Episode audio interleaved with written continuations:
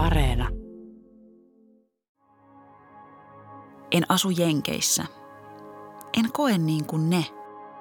En ole aina selvillä trendeistä. Sen takia tätä teen. Kato, kun kävelen. Kato, kun säteilen. Mitään en häpeile. Perus, suomalainen. Positiivisena yhden asian voin jakaa. Maailma tullaan parantamaan. Isaac Sene, N-sana.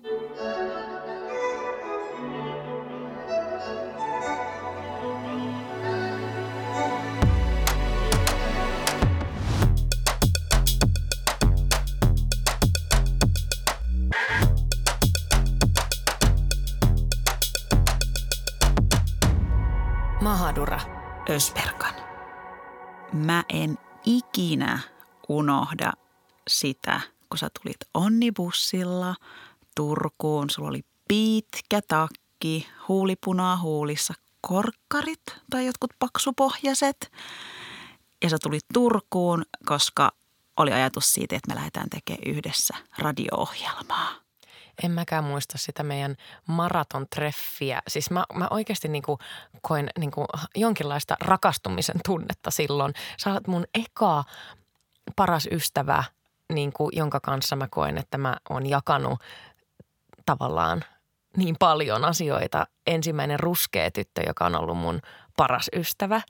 Muistatko meidän ekan, ekan tota demo demonauhoituksen, missä, missä tavallaan tsekattiin, että okei, mitkä nämä mimmit on ja mi- miten ne lähtisi tekemään radio-ohjelmaa. Ja me oltiin ihan, ihan niin kuin paiseissa siellä. Siis että... muistan, ja, ja se on niin uskomaton, että mä en olisi ikinä uskonut, että mitä kaikkea tulee tapahtumaan ja mitä kaikkea me tullaan tekemään yhdessä. Siis me ollaan tehty viisi vuotta duunia yhdessä. Onko se vieläkään kyllästynyt tähän naamaan? Siis sanotaan, että näin, että tämä NS-välivuosi, mikä meillä oli, kun mä olin vanhempainvapaalla ja sä teit muita duuneja, niin mä oon tosi iloinen, että meillä oli se, koska se sai mut tavallaan tajuamaan sen, että okei, mä haluan tehdä tämän tyypin kanssa vielä seuraavat viisi vuotta duunia. Mitä seuraavat viisi vuotta? Seuraavat 30 vuotta, 40, paljon, paljon meillä on eläkkeeseen asti, 50 vuotta. Ihan liikaa. Mutta hei, tänään me puhutaan unelmista ja utopioista, tulevaisuudesta, ehkä vähän omasta henkisestä kasvustakin. Mistä sä Jaamur unelmoit? Siis mä rakastan unelmoida. Mähän siis pienenä, mulla oli semmoisia mielikuvitusleikkejä, että mä vaikka nukkumaan mennessä ää, laitoin silmät kiinni ja sitten mä vaan aloin, un- siis mähän unelmoin tosi paljon. Sä kuljet kyllä aina pääpilvissä. Väli sun katse menee silleen johonkin tyhjiöön. Mä oon silleen, missä se on taas. mä rakastan unelmoida, koska siitä tulee tosi hyvä fiilis. Mutta tota, nythän me voidaan paljastaa Ämmet Öön kuuntelijoille ja kuulijoille, että mehän ollaan perustettu sunkaan – osakeyhtiö, tuotantoyhtiö. Meillä on tuotantoyhtiö. Tee, meillä on työ, tuotantoyhtiö. Business woman. Joo, meillä on vielä tajuttu, että mitä se tarkoittaa, mutta... Eikä me tiedetä, mitä se tarkoittaa niin kuin missään tasolla. Mutta mä ajattelen, että se tarkoittaa, että meillä on nyt uusi alku edessä. Että nyt vähän sille ravistellaan kaikki vanhat, vanhat jutut pois ja katse kohti tulevaa ja uutta, niin mä unelmoin meille isoista ihanista, miellyttävistä projekteista. Mä vaan tiedäks, mä oon toistanut syksyllä tosi monta kertaa sulle, että mä rakastan tätä duunia, mä rakastan tätä duunia, mä rakastan hypätä junaa ja tulla tänne. Ää, mä unelmoin niin kuin työsaralla. Siis jo kaikki terveys, joo, bla bla bla, se tulee siinä.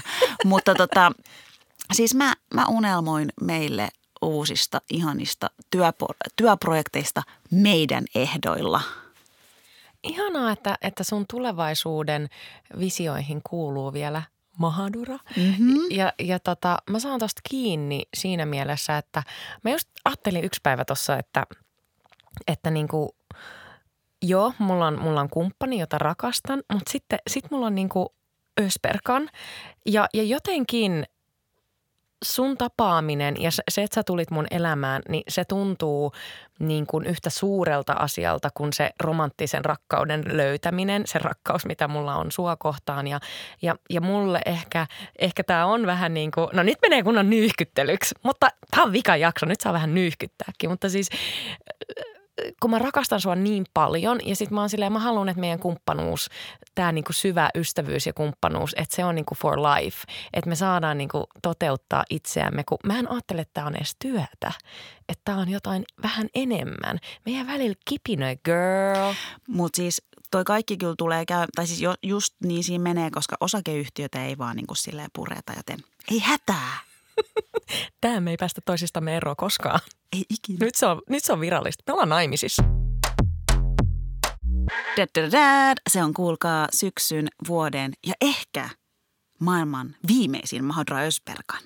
Älä sano tolleen. Ei se nyt maailman viimeisin ole, mutta syksyn viimeinen. No, mutta katsotaan kuin käy. Mutta tänään me puhutaan yhteisöistä, kasvusta ja unelmista. Meidän kanssa studiossa on Fatima Vervainen ja Pasilaiti Simajan. Tervetuloa.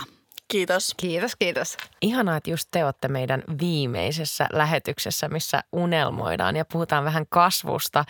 Hei, mennään vuoteen 2015 tai pohditaan vähän 2010-luku. Minkälainen tämä on ollut meille? Minkälainen 2010-luku on ollut meille Suomessa, suomalaisessa yhteiskunnassa? Jos mä ajattelen 2015 vuotta, niin mulle se oli jonkinlainen käännekohta. Mitä silloin tapahtui? No kaikki varmasti muistaa Olli Immosen ja, ja sen kuuluisan tekstin liittyen jotenkin painajaisiin ja monikulttuurisuuteen. Ei mennä syvemmin siihen. That's in the past. Siitä seurasi sitten isoja rasismin vastaisia mielenosoituksia, jotka oli itse asiassa ensimmäisiä mihin mä itse osallistuin. Ja 2015 oli ensimmäinen vuosi, kun mä itse otin kantaa asioihin ja tietysti Facebookissa läppäri sauhuten kirjoitin kannanottoja 2015 on myös se vuosi, kun koko Hubara perusti Ruskeat tytöt bloginsa ja kirjoitti semmoisen kuuluisan lauseen, joka kaikuu ehkä vieläkin. Se kuuluu näin. Minä olen ihan koko ajan ruskea tyttö 24 kautta 7 ja minä, minä haluaisin, että se olisi hyvä asia. Ei edes hyvä, vaan tavallinen, kaunis. Haluan muistuttaa muita siitä. Huh. Miten te, rakkaat vieraat, muistelette tätä 2010-lukua jotenkin, jos te reflektoitte nyt taaksepäin? Haluatko mm, aloittaa? Joo, mä olin 2000, no, 2015. Mä olin lukion tokalla ihan järkyttävän semmoinen paatoksellinen.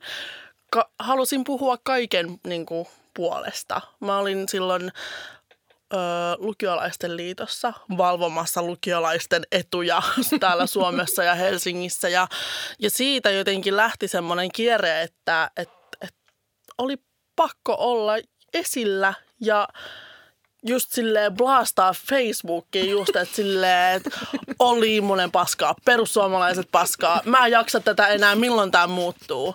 Jotenkin tuntuu, että se on jatkunut tässä vuosien aikana, että niin kuin alustat on muuttunut, mutta se niin kuin, se pohjavire siinä on ollut sama. Mutta 2015 oli kyllä mullekin käänteen tekevä vuosi siinä mielessä, että mä aloin just silloin lukea koko Ruskeat tytöt blogia – muistan, että mä unelmoin silloin siitä, että vitsit, että oispa niinku lisää tämmöistä. Niinku, ja sitähän sitten tuli, mikä on aika upea juttu. Joo, musta oli hauska passu, kun sä sanoit ton Facebook-vastaamisen, koska 2015 vuosi kulminoituu mulla jotenkin niihin semmoisiin aamuöisiin väittelyihin Twitterissä, jos mä ajattelin, että nyt mä muutan täällä niinku todella maailmaa, kun mä just väittelen tämän savolaisen Pertti Jarnon kanssa perussuomalaisista. Tai sitten kun Olli Immonen twiittasi ja mä menin sanoon sinne, että tämä on paskaa, anteeksi kun mä kiroilin. Ää, ja sitten kun Olli esti mut, mä olin silleen, oh, nyt nyt on jotain käänteen tekettävää. Siinä tuli vähän semmoinen, mä sukelsin semmoisen tietynlaisen illuusion siitä, että kun toisaalta mä sain hirveästi huomiota ja semmoista tukea sille, että mä puhuin, mä olin se, ah näin se tehdään, nyt vaan enemmän ja nyt kun näistä vaan puhuu, niin sitten tulee muutosta ja – ja toi passun kuvailema tuommoinen blaastaaminen joka asiasta, niin se, se, se on just se, millä mä kuvailisin mun vuotta 2015. Mutta myös se, että ekaa kertaa mä näin jotain konkreettista, että koko hubara mä näin, meillä on unelma. Mä näin sitä, että okei, että rasismi ei enää ole näille ihmisille joku tämmöinen illuusio, vaan että muutkin näkee, että jotain on pielessä kuin vaan mä. Hmm. Paljon on siis tapahtunut niin kuin 2015. Mulle ehkä äh, se, mistä kaikki alkoi tyyppisesti, jos voisi ajatella 2016 syyskuussa, kun oltiin Susanin kanssa. Muistatteko sen ison pelipoikki mielenosoituksen. Mm. Senaatin tori, 15 000 osallistujaa. Sehän oli vielä silleen, että Susani soitti mulle tyyliin niin kuin päivä kaksi ennen, että nyt järjestetään tämmöinen ja meitä pyydettiin sinne juontamaan. Me oltiin just aloitettu siis M et Ö ja sit vaan ostan niin kuin junaan ja hyppään Turusta junaan ja, ja tota, on silleen, että nyt, nyt Helsinkiin. Sen mieleen, siis mä, mä muistan, miten 15 000 ihmistä, niin kuin, tiedättekö, huutaa mm. ja, ja kaikki pidetään siinä yhtä, niin siinä jotenkin alkoi ehkä se mun matka, että okei, nyt mä tiedän, niin kuin, että minkä puolesta mä teen duunia. Sitä ennen se ei ollut välttämättä, mutta se oli semmoinen, ja myös ehkä semmoinen, niin kuin, että, että hei, täällä on 15 000 ihmistä, on toivoa. Mm. Jos mä ajattelen tuota 2016, mä muistan just kun ne 15 000 ihmistä oli siellä Senaatin torilla, niin se oli jotenkin sellainen henkinen hurmos myös, että nyt tämä yhteiskunta muuten muuttuu ja sehän muuttuu sormia napauttamalla. Mutta tota, mut, mut asiat ei ehkä sitten niinku kuitenkaan, muutos ei tapahdu yhdessä yössä, vaan se on, se on pitkä ultramaraton juoksu vai miten sitä voisi kuvailla. Mutta mitkä teidän mielestä on sellaisia yhteiskunnallisia virstanpylväitä tai sellaisia, että te olette ajatellut, että hei jes, nyt muuten homma, homma etenee, jos ajatellaan vaikka niinku tasa-arvoa ja yhdenvertaisuutta, että mm. jes. Ja nyt ei tarvitse ajatella sitä 2015, vaan nyt voidaan myös ajatella niinku 2015 eteenpäin. No mulle se oli ehdottomasti tuo Black Lives Matterin jälkeinen keskustelu ja se, että oikeasti konkreettisesti vaikka Helsingin kaupunki aloitti pakollisena kaikille varhaiskasvatusalan ammattilaisille antirasisen koulutuksen. Että musta tuntuu, että silloin ensimmäistä kertaa mä näin sellaista, että nyt ihmiset ei vaan jaa jotain kirjojen sivuja siitä, miten me ollaan kaikki saman värisiä, vaan että ihmiset haluaa tehdä muutosta. Niin se oli mulle se, että okei, nyt tässä on muutakin. Toki sitä puhettakin oli, mutta you get the point. Mm. Niin se oli se. Joo, mulla tota, semmoinen aika isokin virstanpylväs, mikä on aika paljon vaikuttanut mun niin kuin elämään muutenkin kaiken jälkeenkin, on kun 2016 ö, Marion Abdulkarim vei mut tota, feministisen puolueen perustamiskokoukseen. Oh. Joo, tämä oli 2016. Mulla ei ollut hajukaan, minne mä olin menossa. Laitoin vaan mutsille viestiä, että mä tuun vähän myöhemmin tänään kotiin. Että mä olen menossa Marianin kanssa johonkin, että ollaan hakiksessa. ja, tota, ja, ja siellä mut Mä, siis siellä musta tuntui siltä, että wow, että niin nämä ihmiset antaa sanat sille, mitä must, miltä musta on tuntunut.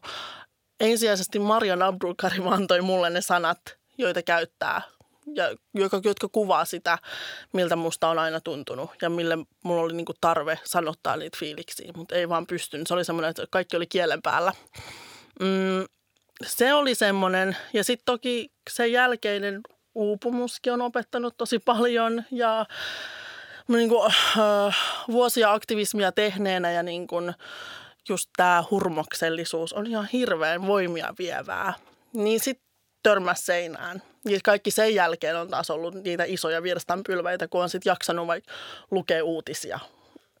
ja, tai sitten on jaksanut mennä johonkin kokoukseen silleen, että mä tuun vaan tää, tälle key. Nyt kun sä Passu mainitsit Marianin, niin voitaisiin tähän väliin kuunnella ääniviesti Marian Abdulkarmilta. Öö, pyydettiin siis ääniviesti muun muassa Marianilta, koska me ajateltiin, että hän on ollut yksi. Hänhän on siis näissä keskusteluissa pioneeri. Hän on ollut niin kuin isosti aina osa julkisia keskusteluja. Siis öö, kysymyksenä heitettiin Marianille, että mm, mitä se toivoisi, että mihin me seuraavaksi päästäisiin? Onko jotain keskustelua, mitä se haluaisi mahdollisesti niin kuin unohtaa tai, tai että niitä ei olisi? mikä olisi se seuraava vaihe? Mutta katsotaan, mitä Marian sanoo. Moi! Kiitos viestistä. Kerron mielelläni ajatuksiani liittyen keskustelukulttuuriin ja mitä kaipaa tulevaisuudessa. Mä ajattelen, että olisi hirvittävän tärkeää että meillä olisi lisääntynyttä ymmärrystä toinen toisiamme kohtaan. Sellaista halua ymmärtää, mikä on toisen näkökulma ja mikä on se todellisuus, joka kutakin informoi yksilötasolla, yhteisötasolla, jotta me päästään parempiin keskusteluihin. Et empatiaa ei voi koskaan riittävästi painottaa ja sen merkitystä. Mä uskon, että yhteiskunta, jossa on yksilöitä, joilla on niin halu ja tahtotila ymmärtää, on sellainen, jossa on mahdollista keskustella rohkeammin, avoimemmin, paremmin. Et sellaista. Hyvää vikaa jaksoa ja kiitos näistä keskusteluista, mitä teidän kanssa ja teidän kautta on saanut käydä. Tämmöiset terveiset Mariam Abdulkarimilta. Mitä ajatuksia herätti? Ah, tosi samanlaisia keloja, mitä itse on käynyt liittyen tähän keskustelukulttuuriin ja siihen, että miten tavallaan oikeasti luodaan semmoista yhteiskuntaa, missä kaikilla on turvallinen olo. Ää, että mä koen, että joku antirasistinen keskustelu on tosi erilainen meille pääkaupunkiseudulla asuville mm, monikulttuurisille lapsille, jotka on vaikka jotenkin keskiluokkaisia, kun taas sit se on ihmisille, jotka on alemman sosioekonomisen luokan kantaväestö jossain keskellä Suomea yksin kylässä. Niin nämä on sellaisia asioita, mitä vaan meidän täytyy ottaa huomioon ja me ei voida aina niin kuin olla ohittamatta myös sitä meidän vastuuta ja semmoista etuoikeutta verrattuna niihin ihmisiin, jotka voi huonommin. Joo, ja toi oli tosi hyvä pointti, minkä sä toit, että kun puhutaan yhteisöistä ja niin kuin meidän niin kuin, BIPOC-yhteisöistä, niin tuntuu siltä, että kun itse asuu Helsingissä, niin se on tosi pääkaupunkiseutukeskeistä, että tavallaan siinä keskustelussa unohtaa tavallaan ne tyypit, ketkä on jossain kempeleellä yksin, yrittää jotenkin perustaa jotain vertaistukiryhmää. Tai Turussa, missä Jaamur asuu, puhuttiinkin tästä eilen, että että niin kun, et ei ole sellaista niin sellaista niin paikallisuus on tosi sille keskittynyt tänne niin Helsinkiin. Ja muualla saattaa olla vähän niin korkeampi kynnys, mitä on, mikä on niin kuin ehkä vaikea ymmärtää niin kuin täältä Ja sitten saanko sanoa tähän, että mä oon jotenkin ollut vähän vastareaktio, tämä on tosi ironista, koska itse on myös ollut tässä ilmiössä, mutta semmoisen niin aktivistijulkkikset, kun musta tuntuu, että tässä mennään tosi kauas siitä aktiivisen pääideasta ja semmoisesta oikean yhteisöllisyyden rakentamisesta, kun musta tuntuu, että nyt on vaan luotu semmoinen toinen luokka, jotain megastaroja, joita ihannoidaan ja sitten somekoneista oikein ylläpitää sitä. Ja se ei mun mielestä lisää sitä yhteisöllisyyttä, kun ihmiset on silleen, aa no jo nyt taas jotain meitä parempia ihmisiä. Et en mä tonne halua mennä. Ei mua kutsu noi joku champagne illalliset, joissa keskustellaan antirasismista. Et vaikka se tarkoitus olisikin hyvä, niin, niin me ollaan monessa asiassa vähän epäonnistuttu nimenomaan sen takia, että me ei osata käsitellä siitä meidän omia tunteita, mitä tulee vaikka johonkin julkisuuteen ja siihen aktivisti-identiteettiin. Siis toi on mun mielestä jotenkin ihan mahtavaa, miten sä Fatima nostit ton, koska te olette molemmat ollut Mahdra Ösberganissa vieraana ihan ekoivuosi. Mä muistan ainakin, että Passu on ollut vuonna 2017 Fatima 2017 vai 2018, en ole ihan varma, mutta olette ollut ja olette ollut itse asiassa kahdestikin.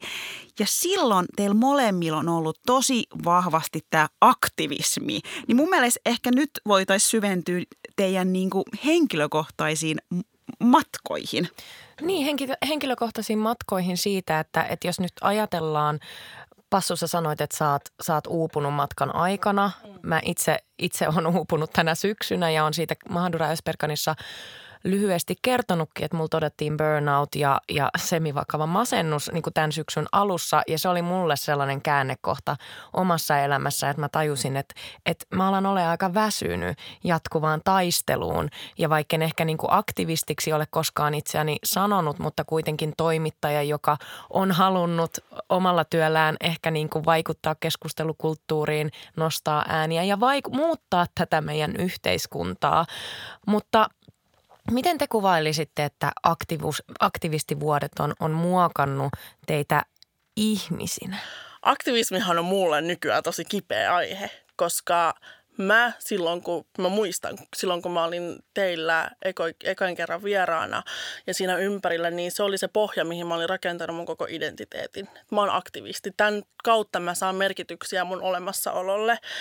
Öö, sitten tuli uupumus ja masennus ja ö, mun oma uiguuritausta ja niin kuin se taistelu, mitä mä käyn tavallaan etänä niin kuin suhteessa Kiinaan, on vaikuttanut siihen tosi paljon, että minkä takia mä oon uupunut, koska se vasta onkin se keskustelu, johon on tosi vaikea vaikuttaa ja jossa on niin kuin oman, oman työn jälki näkyy tai ei näy. Ja jos näkyy niin 40 vuoden päästä, niin se on ollut niin kuin 18-vuotiaalle passulle tosi iso pala.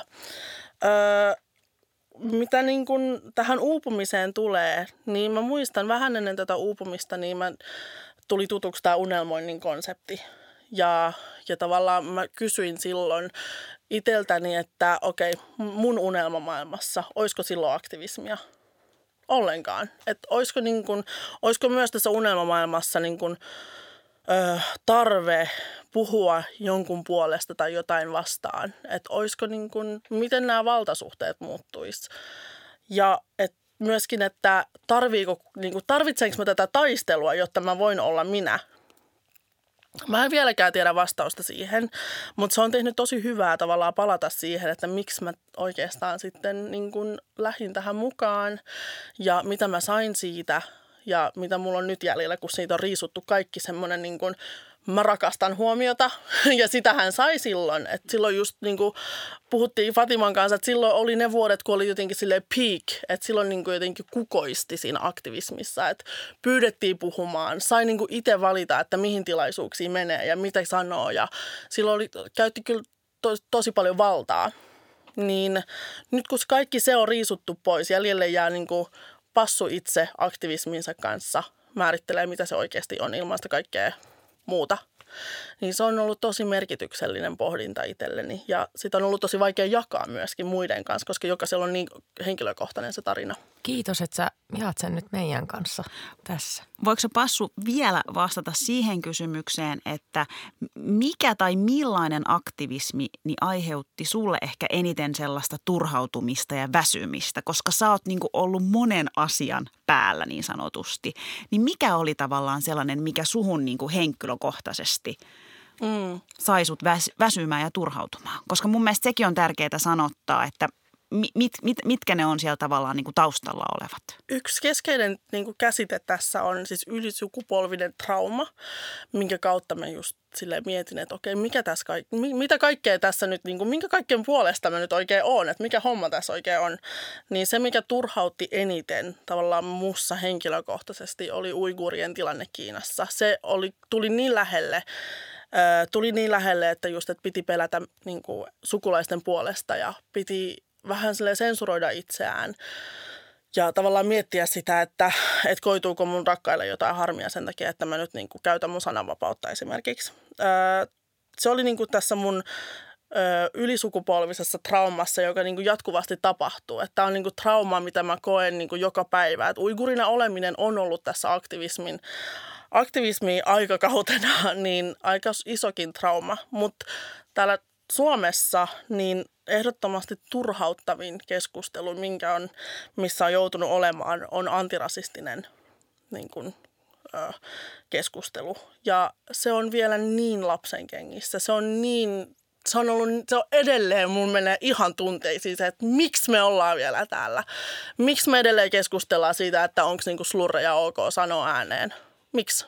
Fatima, miten, miten sä ajattelet tavallaan sitä, säkin oot puhunut siitä, että jossain mielessä se sun aktivismi sellaisessa muodossaan on tulossa jonkinlaiseen päätökseen. Joo, ehdottomasti mä oon tehnyt sen päätöksen. Ää, nyt tulee tämmöinen tyypillinen Russell Brand-guru herätys. Kävin retriitillä ja kaikki muuttui. Uh, mutta mä kävin semmoisella tosi intensiivisellä meditaatioretriitillä – tuossa heinäkuussa ja sen jälkeen mä oon joutunut kohtaan paljon itsestäni sellaisia asioita, mitä mä en just jonkun oman traumataustan takia ole pystynyt kohtaamaan. Ja siinä mm, retriitin jälkeisissä pohdinnoissa mulla tuli aika selväksi se, että aktivismi on jotain, mitä mä en niin kuin jaksa enää tehdä tässä muodossa. Ja se muoto, mistä mä puhun, on someaktivismi. Se on tämä esilläolo, kaikki semmoinen hyvä täällä podcastissa, tämä esillä. uh, mutta se pointti on siinä, että, että tota, mä kä- uh, kävin semmoista keskustelua itseäni, että kuinka paljon uh, tässä haastatteluissa käymisessä on uh, kyse tästä asiasta ja kuinka paljon tässä on kyse siitä, että mä korjaan tässä jotain semmoista traumaa, että mua ei ole nähty ikinä ja mä en ole kuulunut yhteisöihin ja mua ei ole arvostettu. Ja jotenkin siinä mun retriitin jälkeisessä ää, pohdinnassa mä tajusin, että ah, vitsi, että, että, että mulla on monessa semmoinen kokemus, että mä en ikinä ole kuulunut mihinkä porukkaan tai mua ei ole kunnioitettu. Ja sen takia mun suhde, niin kuin tiedätte, mä oon poistanut mun somekanavat joku sata kertaa someen ja julkisuuteen on ollut niin vaikea, koska se on jotain, joka ei ole minua. Mä en jaksa sitä ja nyt mä oonkin kieltäytynyt tosi isosta osista haastatteluista ja äh, Yle-ohjelmista ja näin, koska mä en jaksa enää, mä ei kiinnosta mennä sinne. Ja mä koen, että äh, yhteiskunta, joka määrittelee menestyksen tosi vahvasti julkisuuden ja esilläolon kautta, tarvii myös sitä, että joku sanoo, että itse asiassa mä sanoin ei tuolle jollekin henkilökuvahaastattelulle, koska mä en halua mennä, koska mä mieluummin preferoin sitä, että mä oon poissa sieltä. Ja sitten kun mä aloin meditoimaan, Hyvä. Mun mies oli sillä, että sit siellä ala puhu. Kun aloin meditoimaan, niin tota, meditaatio on työkalu ehdottomasti. Mä en ole kaikille sitä, että nyt meditoikaa. Mutta siinä kun sä hiljennyt itseskaan joka päivä, kohtaa niitä asioita, mitä, mitä sä pakenet, että kun yleensä jos meillä on epämukava olla länsimaissa, mä otan puhelin käteen, mä otan telkkari päälle, Netflix, äkkiä pakoon. Niin sit kun sä pakotat itse oleen siinä, ää, niin mä huomasin, että aha vitsi, tämä on joku trauma seiskaluokalta. Että sen takia mä teen tätä, koska mun opettaja sanoi mulle, että sä oot huono tässä asiassa X tai mun äiti ei halannut mua.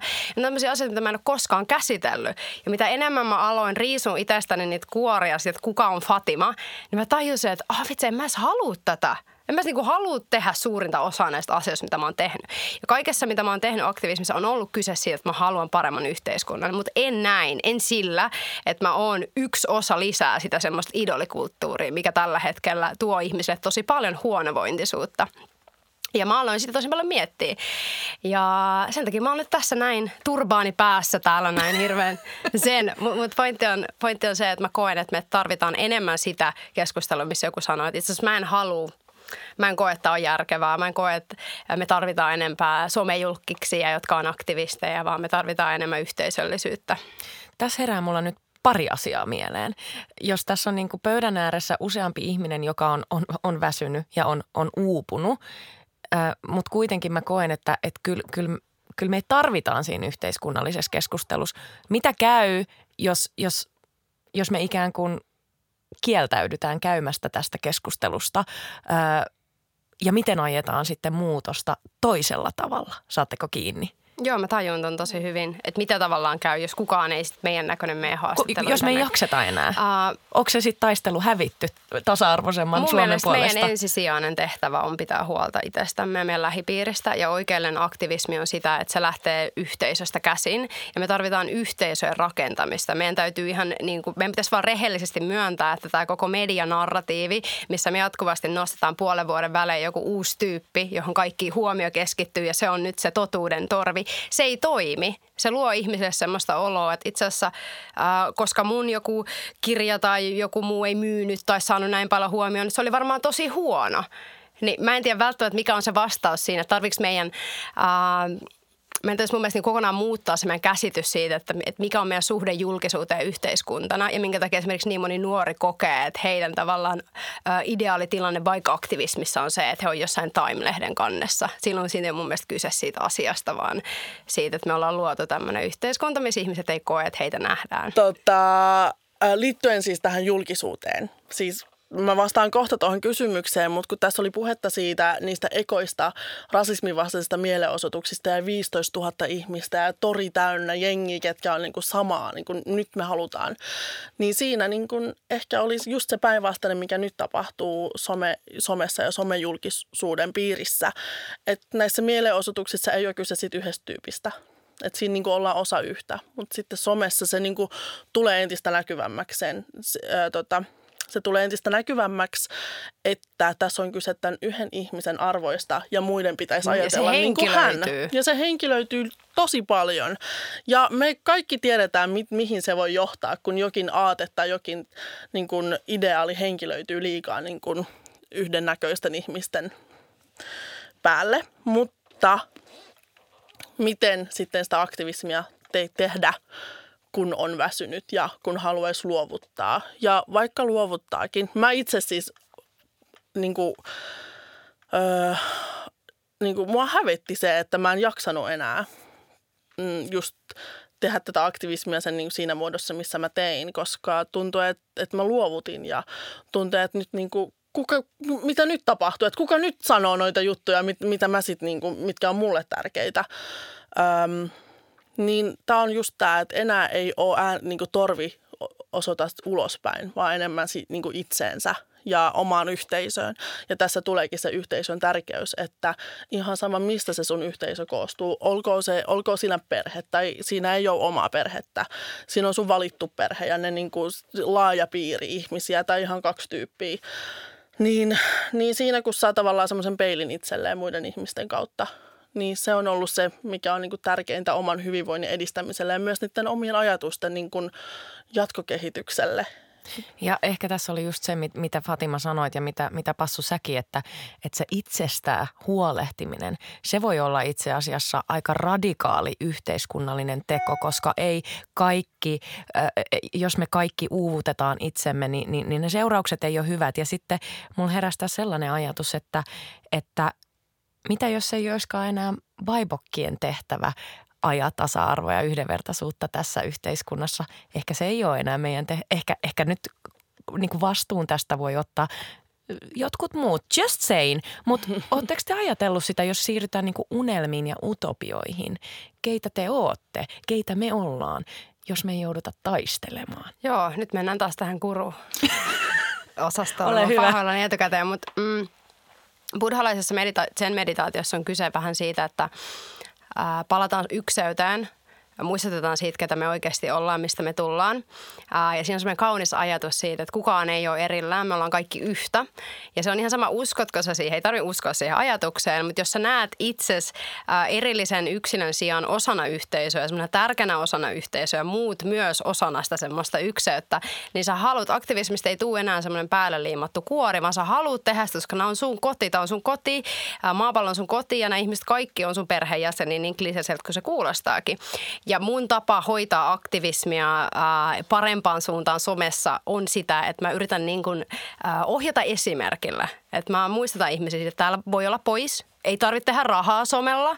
Ää, voi, äh, mä yritän alleviivata vapaaehtoistyön merkityksellisyyttä enemmän sitä konkreettista tekemistä ja sitä, että, että miten iso vaikutus ihmisellä voi olla siinä, että hän vaikka ottaa vastuulle jonkun pienen yhteisön, pienen harrastuspiirin äh, hyvinvointia tai näin, kuin se, että me kaikki juostaan tuolla jossain haastatteluissa sanomassa näitä samoja asioita uudelleen ja uudelleen ja uudelleen ja ylläpitämässä sitä semmoista niin kuin eriarvoisuuden ja, ja huonovointisuuden kulttuuria sillä julkisstatuksella. Mun unelmassa niin ei tarvii ei ole sijaa semmoiselle taistelulle. Ja mun unelmamaailmassa aktivismin ei tarvi olla kivuliasta. Ja justiinsa se, että et, et mulle henkilökohtaisesti on tosi tärkeää harjoittaa niin kun, ö, ruokkia mun uiguuri, uiguurisielua niin, mm, harjoittamalla sitä kulttuuria kotona käsin kuuntelemalla uiguuriksi kirjoja, kuuntelemalla uiguurimusaa, katsomalla jotain sketsejä vuodelta 2004. Niin – tämä on tavallaan se, että miten sitten niin kuin kääntyy itsensä päin. Ja, ja itse asiassa mun niin kuin henkilökohtainen identiteetti on tosi vahvasti kiinni siinä, että, että mä oon uikuuri. Ja, ja sen takia jotenkin täällä Suomessa niin tuntuu vähän siltä, että okei, että niin kuin täällä ei ole tilaa tämmöiselle, niin kuin, että, että voimaannutaan sen kulttuurin harjoittamisen kautta. Ja, ja jotenkin semmoinen niin yhteisöllisyys ja keskinäinen oleminen ja se, että ollaan kaikki jotenkin sillä jollain tavalla riippuvaisia toisistamme ihmisinä ja siitä niin kuin, että tullaan kaikki nähdyksi ja kuulluksi sellaisena kuin me ollaan, niin se on niin kuin jäänyt aika taka-alalle keskustelussa ö, rasismista, no tästä kaikesta, mitä, mistä nyt niin kuin ollaan puhuttu. Ja mun, se, mistä mä unelmoin lopulta, on tavallaan sellainen maailma, jossa, öö, jossa jos tulee jokin semmoinen ongelma, niin se käsiteltäisiin paikallisesti siinä, missä se on tullut. Siitä ei tarttisi, niin kuin, ei, kyse ei ole nyt tarvitsemisesta, vaan että niin kuin se ei ole sellainen asia, joka repisi ihmisiä kappaleiksi. Ja että jonkun pitäisi jotain parsia yhteen, että ei olisi tämmöisiä ongelmia. Saas mä lisätä tuohon, toi oli niin hyvä toi, mitä sä sanoit tuosta, että olisi ihanaa, jos asiat käsiteltäisiin paikallisesti, äh, koska nykyään on semmoinen keskustelu siitä, että voidaan me elää näin isossa yhteisössä kuin maapallo. Ja somehan luo sitä semmoista, että me ollaan nyt niin kuin maapallo globaali yhteisö. Me ei olla niin pieniä yhteisöjä enää. Ja tässä on tosi vahvasti yhteydessä kaikessa rasismissa ja kaikessa se pelko pahuudesta. Ja jos me keskusteltaisiin ihan rehellisesti niistä meidän omista huonoista puolista tai jotenkin yhteiskunta ei pyöri sen ympärillä, että mediassa me käsitellään yksilön epäonnistumisia niin vahvasti kuin me käsitellään, niin ihmiset ei olisi niin peloissaan, vaan ne pystyisi vaikka myöntämään, että itse asiassa mulla on tämmöisiä vaikka rasistisia ajatuksia, jotka varmaan tulee mun vanhemmilta. Mä en tiedä, mitä mä puran niitä, ne on ikäviä ajatuksia, auttakaa mua. Eikä niin, että me ollaan silleen, Maria Täti sanoi nyt hän sanoi Facebookissa, nyt mä laitan tämän iltasanomiin ja nyt tehdään tästä joku keskustelu. Ää, niin, mä toivon kans passu tota, että me jotenkin palattaisiin siihen pienen yhteisöjen, ää, pieniin yhteisöihin ja siihen, että me käsiteltäisiin paikallisesti asioita. Meidän kanssa studiossa on Fatima Fervainen ja Pasilaiti Simajang. Ja tänään me puhutaan yhteisöstä, me puhutaan kasvusta ja me unelmoidaan.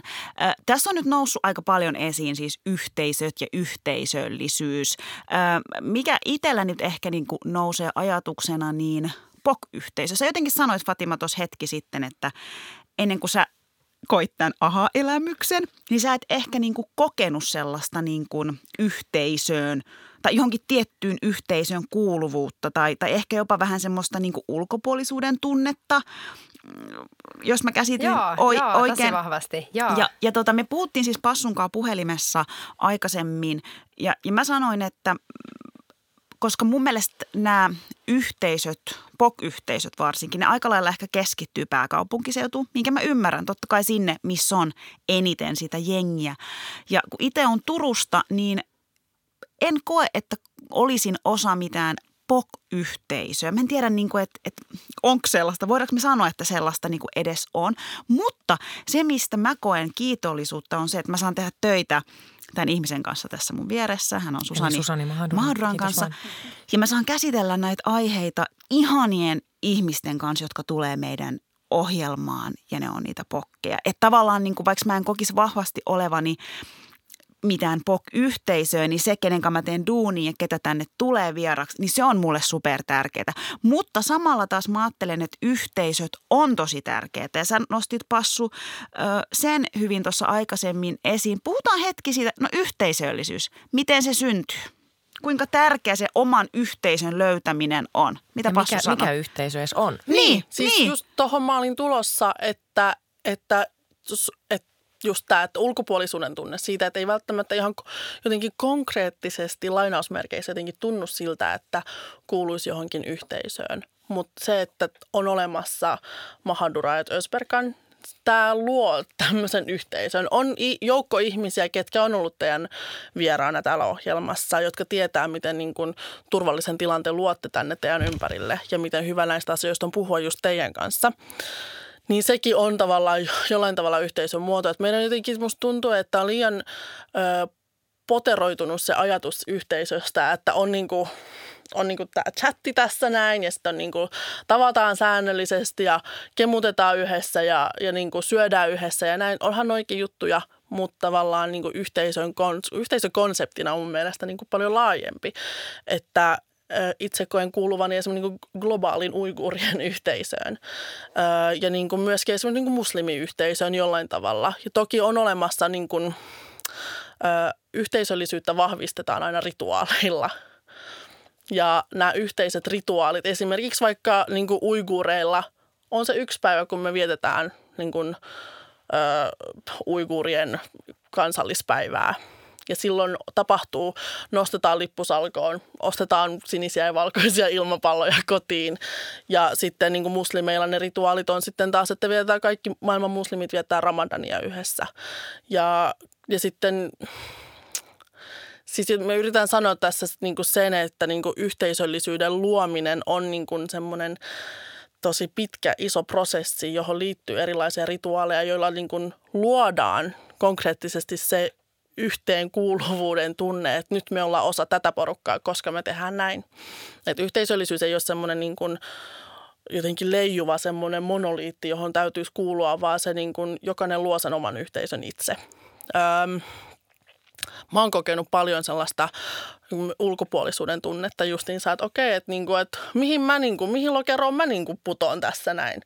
Että mä en ole vaikka, mä en ole mitenkään silleen, mä en ole taiteilija, mä en tällä hetkellä koe mitenkään kuuluvani myöskään mihinkään opiskelijayhteisöön, mä en koe, mä en ole mitenkään siis niin kuin afrosuomalaisten niin kuin meiningeissä mukana – ö, uiguurit, Suomen uiguurit on käytännössä, en tiedä mihin, mikä on mun asema niin kuin tässä meiningissä, mutta, ö, mutta tavallaan sitten se on vaan niin kuin niitä tekoja, mitä sitten tekee, mi, mi, miten niin kuin porukassa miltä tuntuu. Että sitten pitää vaan valita ne ihmiset, joiden kanssa tuntuu hyvältä, joiden kanssa tuntuu semmoinen, että nyt me jaetaan joku tärkeä juttu tässä näin. No toi on just se, mitä mä allekirjoitan ihan täysin. Mitä, mitä ajatuksia Joo, Fatima? mua on aina kiinnostunut yhteisöllisyydessä se tämmöinen perintö, minkä ihmiset, joilla on vaikka vahva uskonto tai etninen tausta saa, jos niillä on vahva perheside. Että mä tuun semmoisesta taustasta, missä mä oon muuttanut 16-vuotiaana yksin kotoa pois. Mä oon saanut 17-vuotiaana lapsen. Mä oon jäänyt pois monesta semmoisesta yhteisöllisyyttä rakentavista koulukokemuksista. Ää, ja mulla ei ole mitään perhetaustaa. Mulla ei ollut pitkä aikaa äiti, kellä mä voin soittaa ja näin. Ää, niin mulle yhteisöllisyys on aina ollut vähän semmoinen asia, mitä mä katson ulkopuolelta aina. Ää, ää, sen takia mä koen, että, että jotenkin aktivismi ja sosiaalinen media on ollut mun eka yhteys, se on ollut mun eka semmoinen tilanne, missä kukaan on sanonut mulle mitään positiivista mun elämässä. Ja mulle yhteisöllisyys on nykyään sitä, että mä meditoin mun ystävien kanssa ja se on mun perhe. Se on tosi vahvasti mun perhe. Ja kun me puhutaan yhteisöllisyyden rakentamisesta, me täytyy muistaa se, että vaikka on erilaisia etuoikeuksia, niin moni kokee niin vahvaa yksinäisyyttä, että ei olisi mahdollisuutta rakentaa yhteisöllisyyttä. Että semmoista ajatukset, että ihmisillä on kaveriporukoita tai että on jotain perhettä edes on monille monille niin semmoinen outo käsite, niin sitten jotenkin semmoinen, että no niin, nyt me ollaan yhteisö ja tehdään yhteisö voi olla monelle semmoinen, että ei mulla mistä mä edes lähen. Ja tämä on semmoinen asia, mitä mä näen tosi paljon vaikka asunnottomuustyössä, että siellä on niin iso häpeä siitä, että yksilö on jotenkin työnnetty pois yhteisöstä tosi pienestä asti. Ja sitten kun se ei ole pystynyt olemaan sen tuskankaan ja on tullut päihde- ja mielenterveysongelmia, niin sen sijaan, että me kutsutaan nämä yksilöt meidän yhteisöihin, niin me ollaan sillä, että no niin, tuossa on osoitus siitä, mikä on meidän yhteiskunnassa väärässä.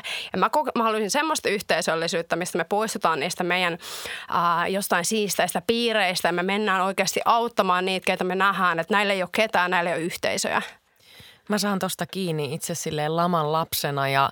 ja Kahden sydän rupesi hakkaa. Joo, mä, mulki, al, mulki alkoi sydän hakkaa teidän molempien puheenvuorojen jälkeen, mutta mä oon aina jotenkin kokenut olevani tosi silleen yksinäinen susi. Siis lapsuudesta saakka aina tähän päivään asti. Tai itse asiassa vuoteen 2016, kun tämä tota, Jaamur Ösperkan tuli mun elämään. Ja, ja sitten kun Jaamur jäi äitiyslomalle, niin sehän oli mulle niin kuin mun elämän henkilökohtainen kriisi, että kuka ja mitä mä olen ilman jaamuria. Se oli, ja sitten mä niin tajusin, että en mä ole mitään. Että mä voin yrittää nyt lähteä niin puskeen mun uraa media-alalla niin yksin.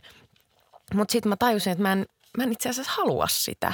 Että, että mä tarvitsen ja haluan jaamurin mun vierelle ja just te jotka olette tässä nyt istumassa, Passu ja Fatima, meidän vieraana. Mä koen, että tämä on mulle, mä, mä tunnen tässä kuuluvani jonnekin. Kaikki vierat, jotka meillä on ollut Mahandura Ösperkanissa, niin mä koen, että, että siinä on syntynyt semmoinen yhteisöllisyyden tuntu. Mutta nyt mä vähän heitän pientä kritiikkiä myös meidän suuntaan, että jos puhutaan tästä julkisuudesta ja puhutaan siitä, että vaan tietyt ihmiset nostetaan tikunnokkaan, niin omalla tavallahan me voidaan myös kääntää katse meihin, että Mahandura Ösperkan on saanut platformin viiden vuoden ajan keskustella näistä asioista ja tietyllä tavalla ää, mekin ollaan oltu siellä niin kuin, en sano, että ju, ju, julkistaroja, mutta, mutta jotenkin meille se platformi annettiin. Toki me ollaan kutsuttu vieraita ja meidän vieraat tämän ohjelman tekee. Saanko mä lisätä tuohon, että jos, että jos, me, jos julkisuutta kritisoidaan, niin mun mielestä ne intentiot on tärkeitä. Että mun mielestä teillä on ollut hyvät intentiot. Olette monella mm. saralla jos uh, uraa niin, uutaneet. Ja, ja silloin kun te kutsuitte mut, niin se oli mulle semmoinen eka kerta, että mä mietin, että ah, vitsi mä voin, että, että mullakin on jotain niin mielenkiintoista sanottavaa, että mut kutsutaan vieraaksi johonkin. Se oli mulle tosi iso juttu spessu ja just semmoista äh, bibok-yhteisöllisyyttä ekaa varmaan, mitä mä oon kokenut koskaan, niin äh, julkisuus ei välttämättä ole huonoa se, että intentiot sen takana ja mun mielestä teillä on ollut hyvät intentiot. Mutta se, mistä mä oon niinku erittäin, siis tosi onnellinen toki siis tästä viidestä vuodesta, mutta tämä syksyhän on ollut monella tapaa spessu. Me ollaan siis tämä syksy ö, haluttu antaa tilaa bipokeille – ja, ja mä koen, että siinä me ollaan siis ihan tosi hyvin onnistuttu. Ja se, mikä on niin kuin huvittavaa, viiden vuoden ajan meille on aina sanottu, että ei vitsi, että mistä te löydätte nämä tyypit. Että ihan sairaan mielenkiintoisia, että mistä. Sitten mä olisin, että niin, tehkää vähän enemmän duunia. Että tavallaan niin kuin, äh, mut, mut, siis ikään kuin tavallaan toi, mitä sanoit Susanni, että, että vähän sitä itsekritiikkiä, että ehkä meilläkin on ollut se valta, että me ollaan saatu niin kuin valita, kenet me kutsutaan meidän ohjelmaan. Mut, ja onhan se ollut hyvin pääkaupunkikeskeistä, mutta sitten on paljon muitakin yhteisöjä, jo, joita on, on ja jotka tekee tärkeää, tärkeää työtä, mutta jos siirrytään siihen niin kuin tulevaisuuden unelmointiin. Sehän on niin kuin, tällä hetkellä, Fatima, sä oot kirjoittanut hyvän, hyvän kirjoituksen siitä, että tulevaisuuden kuvitteleminen on pelottavaa ja ahdistavaa, koska se on aika apokalyptinen se niin kuin tulevaisuus, mitä, mitä tota meille maalataan. Ja, ja itse just ennen kuin mun, mun burnout tavallaan se todettiin, niin mähän makasin viikon – sohvalla, koska mua ahdisti niin paljon aina kun mä vein mun koiran ulos, että meidän nurtsi oli ihan siis noista helteistä niin aivan siis niin kuin melkein tuhkaksi niin kuin palannut ja mua ahdisti ilmastonmuutos niin kuin todella paljon. Mä olin silleen, että et, et, et, mikä merkitys millään on, koska niin kuin tulevaisuus tulee olemaan niin kuin, tiedätkö vaan niin kuin, ö, metsäpaloja ja, ja, ja, ja niin kuin tuhoa ja kriisejä. Mutta mm. mut meidän on tosi tärkeää silti unelmoida ja luoda vaihtoehtoisia tulevaisuuksia. Minkälaiset olisi teidän niin kuin tulevaisuuden visiot? No mä kirjoitin siinä mun tekstissä mun utopioita vaikka yrityksistä. Ja tämänhetkinen yritysmaailma keskittyy ihan hirveästi semmoiseen taloudelliseen onnistumiseen ja materiaan ja rahaan ja isoihin numeroihin. Mun ideaalimaailmassa yritykset kilpailisivat siitä, että kuka eniten pyrkii tai kuka eniten pystyy hyödyttämään yhteiskuntaa konkreettisella tasolla, miten eettinen yritys on, miten paljon yritys vaikka luo yhteisöllisyyttä ja se olisi se mittari, millä yrityksen menestys mitataan. Ja sitten mun utopia maailmassa media ää, ei olisi tämmöinen apokalyptinen koneisto, joka vaan tuuttaa niitä jatkuvia, ää, uuvuttavia uutisia kriiseistä tietäen, että ihmiset ei pysty enää pysähtyä niiden joka ikisen massamurhan kohdalle tuntemaan ää, kauhua, joka, joka sitten kun me ei enää pystytä, me ollaan niin jotenkin turruttu niihin uutisiin, että me ollaan se, että onko mä nyt paha, kun mä en – säpsäytä mun silmiä tälle, että nyt on 500 ihmistä kuollossa Washingtonissa. Et se ei ole sitä, se on vaan sitä, että media on jotenkin epäonnistunut siinä tärkeimmässä ideassaan, eli niin kuin kysymään kysymyksiä ja pyrkimään menemään kohti parempaa yhteiskuntaa. Et tällä hetkellä, kun mä avaan Iltalehden, Iltasanomat, Helsingin Sanomat, New York Times, ihan sama mikä media, niin äh, siellä on pelkkää semmoista pelkoa. Jos mä haluan – löytää jotain toivoa mun elämään, niin mä menen etsimään jotain blogikirjoituksia, mitä joku yksilö, joka on irrallaan ää, tietynlaisesta niin medianarratiivista kirjoittaa. Ja sieltä mä oon löytänyt semmoisia pohdintoja. Tai sitten sen buddhalaisuus, uskonnot on hyvä vaihtoehto, että me eletään hirveän tämmöisessä ateismia noivassa maailmassa ja se on mun mielestä tosi okei.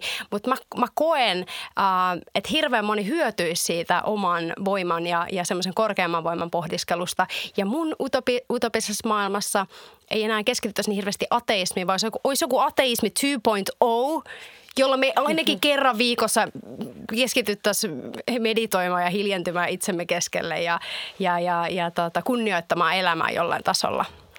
Ihana tuommoinen konkreettinen, wow. konkreettinen tapa, että näin sinäkin voit olla ateisti 2.0. Kerran viikossa riittää. sitten, ateismi 2.0. No mun unelma tulevaisuuden visio, ihana tämä niinku visio-sanan yhdistäminen tähän, sitä kohti, sitä kohti pyritään, HS-visio, silleen, no joo, no ärsyttää ajatuskin siitä. Mutta siis se, mikä on nyt, niin kun, nyt yliopistoon pyrkiessä ja siellä ollessa niin antanut mulle ihan hirveästi voimaa, koska jotenkin tuntuu, että yliopisto-opiskelijana mä oon myös osa sitä koneistoa, joka luo ja niin tuuttaa koko ajan sellaista niin kun, silleen, että kaikki asiat on huonosti, kukaan ei voi tehdä sille mitään, koska meillä ei ole sitä tahtotilaa ja öö, sille we're fucked niin kuin sanomaa Se on niin kuin mun kokemus toistaiseksi Helsingin yliopistosta. Mutta tota, siis se, mikä on mulle niin kuin antanut motivaatioita ja voimaa jotenkin jatkaa eteenpäin kaikesta niin kuin paskasta huolimatta, on se, että mitä mä haluan tehdä mun elämällä on lähteä siis Keski-Aasiaan johonkin aroille – niin kuin kynän ja paperin kanssa niin kuin lähteä tutkimaan ja kyselemään ihmisiltä, että niin kuin mikä on sun yhteisön historia ja ketkä sitä on, niin kuin, ketkä sitä perintöä on vienyt eteenpäin. Ja tässä on toki oma lehmä ojassa, että tällä tavalla mä pääsisin takaisin mun omille juurille myöskin. Ja, ja uiguureilla on niin kuin tosi vahva semmoinen niin kuin rikas laulantaperinne josta koostuu meidän epos, vähän niin kuin Kalevalakin. Et, et mä haluaisin olla Elias Lönnroth. Wow, ei enempää eikä vähempää. Ei, että mä haluaisin lähteä keräämään niitä tarinoita ja niin kun, mä haluaisin kirjoittaa ja tutkia ja kysyä ihmisiltä niitä kysymyksiä. Wow, mulla menee ihan kylmät väreet, Passu. Mm. Toihan on ihan mieletön unelma. Jep, onneksi mä oon Helsingin yliopistossa, siis mä voin, mä voin saavuttaa tämän siis joskus. Kaikki on mahdollista. Siis mun mielestä mikä tässä on ihanaa, mulla tulee vaan jotenkin semmoinen tosi niin kuin kun mä muistelen vanhoja, siis muistelen, kun nämä kaksi on ollut meidän vieraana ja kuuntelen niiden unelmia nyt, niin tulee semmoinen tosi niin kuin nostalginen olo, että wow, mikä kasvu ja sille mistä, mihin, siis Ihan siis menee kylmät väreet. Menee ja saaks mä sanoa mun unelman? No totta kai. Mä aloin miettiä tätä, kun tässä puhuttiin tästä ylisukupolvisesta traumasta. Niin mä aloin miettiä sitä, tai on, on Jaamurillekin kertonut siitä, että, että esimerkiksi mä haluaisin niin kuin musta tuntuu, että mun foku, että mä oon saanut jo puhua. Mä oon saanut sen platformin. Mä oon periaatteessa saanut toteuttaa jo omia unelmiani aika paljon. Mutta mutta mä haluaisin seuraavaksi niinku keskittyä mun iskään, joka on tullut Suomeen, tiettekö te, niinku Ysäri lamaan, vitsi Mikkeliin. Kuka haluaisi mennä, niinku, tai siis kaikki tietää, minkälainen Mikkeli laman aikana oli. skinit heilu siellä ja näin poispäin. Niin mä tavallaan haluaisin – keskittyy mun iskään, joka just täytti 62 ja hänen unelmiin ja kertoo hänen tarinan pois niin kuin itse siitä valokeilasta ja keskittyy mun isään ja, ja tehdä kaikki niin, niin kuin, että hän saa niin kuin tuntea, että se on saavuttanut sen, sen unelmia tässä maassa ja ehkä siihenkin kiteytyy jonkinlainen yhteisöllisyys tavallaan, että pois se katse itsestä kohti niin kuin omaa ympäristöä. Oh, siis mä rakastan tota Kelaa koska mamufajat, mamuvanhemmat, mutta erityisesti mamufajat on jotain, niin kuin, tuntuu, että he on niin kuin, tavallaan semmoinen aarre, jota täytyy vaalia, Kyllä. jotka ärsyttää ihan saatanasti, jotka tekee kaiken väärin, mutta ne on niin, kuin niin jotenkin, haluaa vaan suojella ja olla silleen, että vitsit, sä oot joutunut luopumaan niin monesta asiasta aikuisiellä. Tehnyt tietoisen valinnan, matkustanut johonkin hevon kuuseen Suomeen – joskus Ysärillä ja, ja päättänyt, että sä vaan aloitat elämän täällä ja rakennat itse sen yhteisön. Nimenomaan, ja saako ne niinku tilaa puhua tässä yhteiskunnassa? Jep. Ei todellakaan, ja sen takia mun Ei. fokus on siellä. Itse asiassa Fatima, mun iska on opettanut mulle näitä buddalaisia niin, juttuja. Mä oon silleen, Fatiman pitää tulla syömään mun iskan kanssa. Mä luulen, että te klikkaisitte tosi Saanko hyvin. sanoa vielä yhden jutun? Sano. Tuossa kun te puhuitte teidän isistä ja ihmiselle, jolla jo isä, niin mä tuli semmoinen niin sana mieleen, että kiitollisuus on yksi semmoinen asia, mihin mä toivoisin, että ihmiset keskittyisivät enemmän. Että oikeasti kiitollisuus, että vau, että mulla on annettu paljon. Mulla on, mulla on vaikka, teillä on vanhemmat ja on terveys ja kaikki tämä. Ja, ja se on yksi asia, pääteema, minkä edessä mä meditoin tosi usein, on kiitollisuus. Et mä elin aika monta vuotta semmoisessa, vitsi, mulla on käynyt paljon, mulla on käynyt niin paljon pahaa. Ja sitten sen retriitin jälkeen mulla tuli se, että ei mun mä käynyt, mulla on käynyt aika hyvä tuuri itse monessa asiassa. Ja, ja se kiitollisuuden voima on semmoinen, mitä mä toivoisin, että ihmiset löytäisivät omasta elämästään. Viimeinen, viimeinen kysymys, jonka mä haluaisin kysyä teiltä on se, että, että tänä syksynä me ollaan keskitytty antirasismiin monesta eri näkökulmasta ja, ja aika moni, monet, kenen kanssa ollaan keskusteltu, on just sanonut sitä, että on, on ikään kuin väsynyt ja, ja se on toistunut nyt tässä meidänkin keskustelussa. Mutta mitä te sanoisitte, miten me voidaan ikään kuin vapautua tietynlaisesta katseesta, vapautua tietynlaisesta kivusta? Onko teillä siihen jotain kommenttia? Mä sanoisin, että se meditaatio on hyvä työ. Here we go! Mun on tosi, mä haluan antaa neuvoja, joita kuka tahansa voi saavuttaa. Ja vaikka se kuulostaa tosi semmoiselta gurusetiltä, niin mä oikeasti koen, että me kaikki hyödyttäisiin, varsinkin tässä hektisessä länsimaalaisessa, tosi yksilökeskeisessä maailmassa sille, että sä pakotat itsesi istuun sun päänkaa viisi minuuttia päivässä. Se antaa tosi paljon. Mutta mun mielestä jo Fatima sanoi tuossa äskeisessä niin Ja kiitollisuus. Kiitollisuus. siis tavallaan, että, että miettii, että okei, on paljon tapahtunut paskaa, mutta mitä hyvää on tapahtunut. Joo. Ja tavallaan niin kuin, mun mielestä toi jo niin kuin Ja se, se oli se tunnet sen sun kehossa, sen kiitollisuuden. passu. Joo, tosi hyvin. Siis radikaali itserakkaus. Et pitää vaan, tässä on niin kiitollisuus siitä, että vitsit, mä oon tehnyt niin hyvin, että mä oon edelleenkin tässä näin niin kuin toimintakykyisenä. Mä en ole menettänyt sitä, jos jotain ei ole menettänyt, niin toimintakykyä. Et kiitos siitä. Mahadura Ösperkan kiittää ihan todella kiitollinen meidän kuulijoista, joka ikisestä vierasta, joka meillä on ollut täällä ja joka ei ole ollut täällä, joka olisi voinut olla täällä. Ja me ollaan kiitollisia Passu susta ja me ollaan Fatima kiitollisia susta. No, mä oon hirveän kiitollinen teistä. Jep, kiitos, että ootte olemassa. Kiitos. Mä oon jotenkin todella kiitollinen tästä syksystä ja tästä matkasta ja että me saatiin tehdä tällainen kymmenen jakson spesiaali. Ollaan oltu aika epämukavuusalueella ja aika moni näistä keskusteluista on ollut aika kivuliaskin, mutta me tehtiin se päätös, että nyt me keskitytään antirasismiin. Me annetaan kaikkemme tälle ja, ja eihän se ole ollut helppoa eikä todellakaan mukavaa, mutta, mutta todella tarpeellista. Nyt oli mun mielestä tosi tärkeää vielä käsitellä näitä aiheita ja, ja mä oon siis tosi iloinen, että me tehtiin tämä syksy. Mutta nyt mä oon myös sitä mieltä, että nyt tavallaan me ollaan jo kannettu kortemme kekoon. Nyt on myös meidän aika mennä eteenpäin.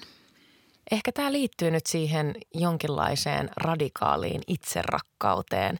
Siihen, että, että jos viimeiset viisi vuotta on ollut sitä, että me ollaan itse herätty ää, aika moneen niin kuin, aiheeseen ja, ja, ja sellaiseen, niin kuin, että ollaan läpikäyty aika paljon kipuakin yhdessä, tajuttu paljon meidän niin omasta elämästä, yhteiskunnasta, niin, niin jotenkin sitä toivoisi, että seuraavat viisi vuotta – niin me saataisiin juhlistaa sitä, ketä me ollaan. Ja et mä toivon niin kuin Mahadura Ösperkan tulee jatkumaan tavalla tai toisella, sitä ei vielä tiedä.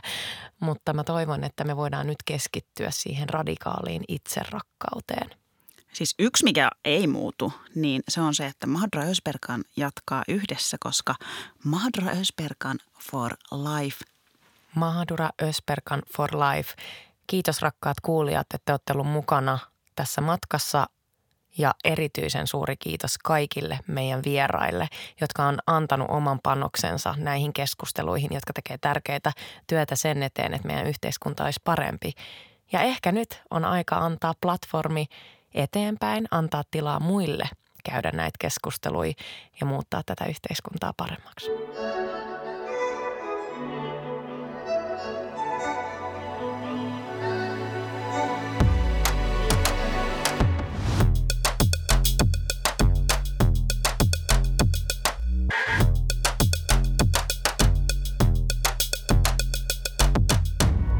Mahadura.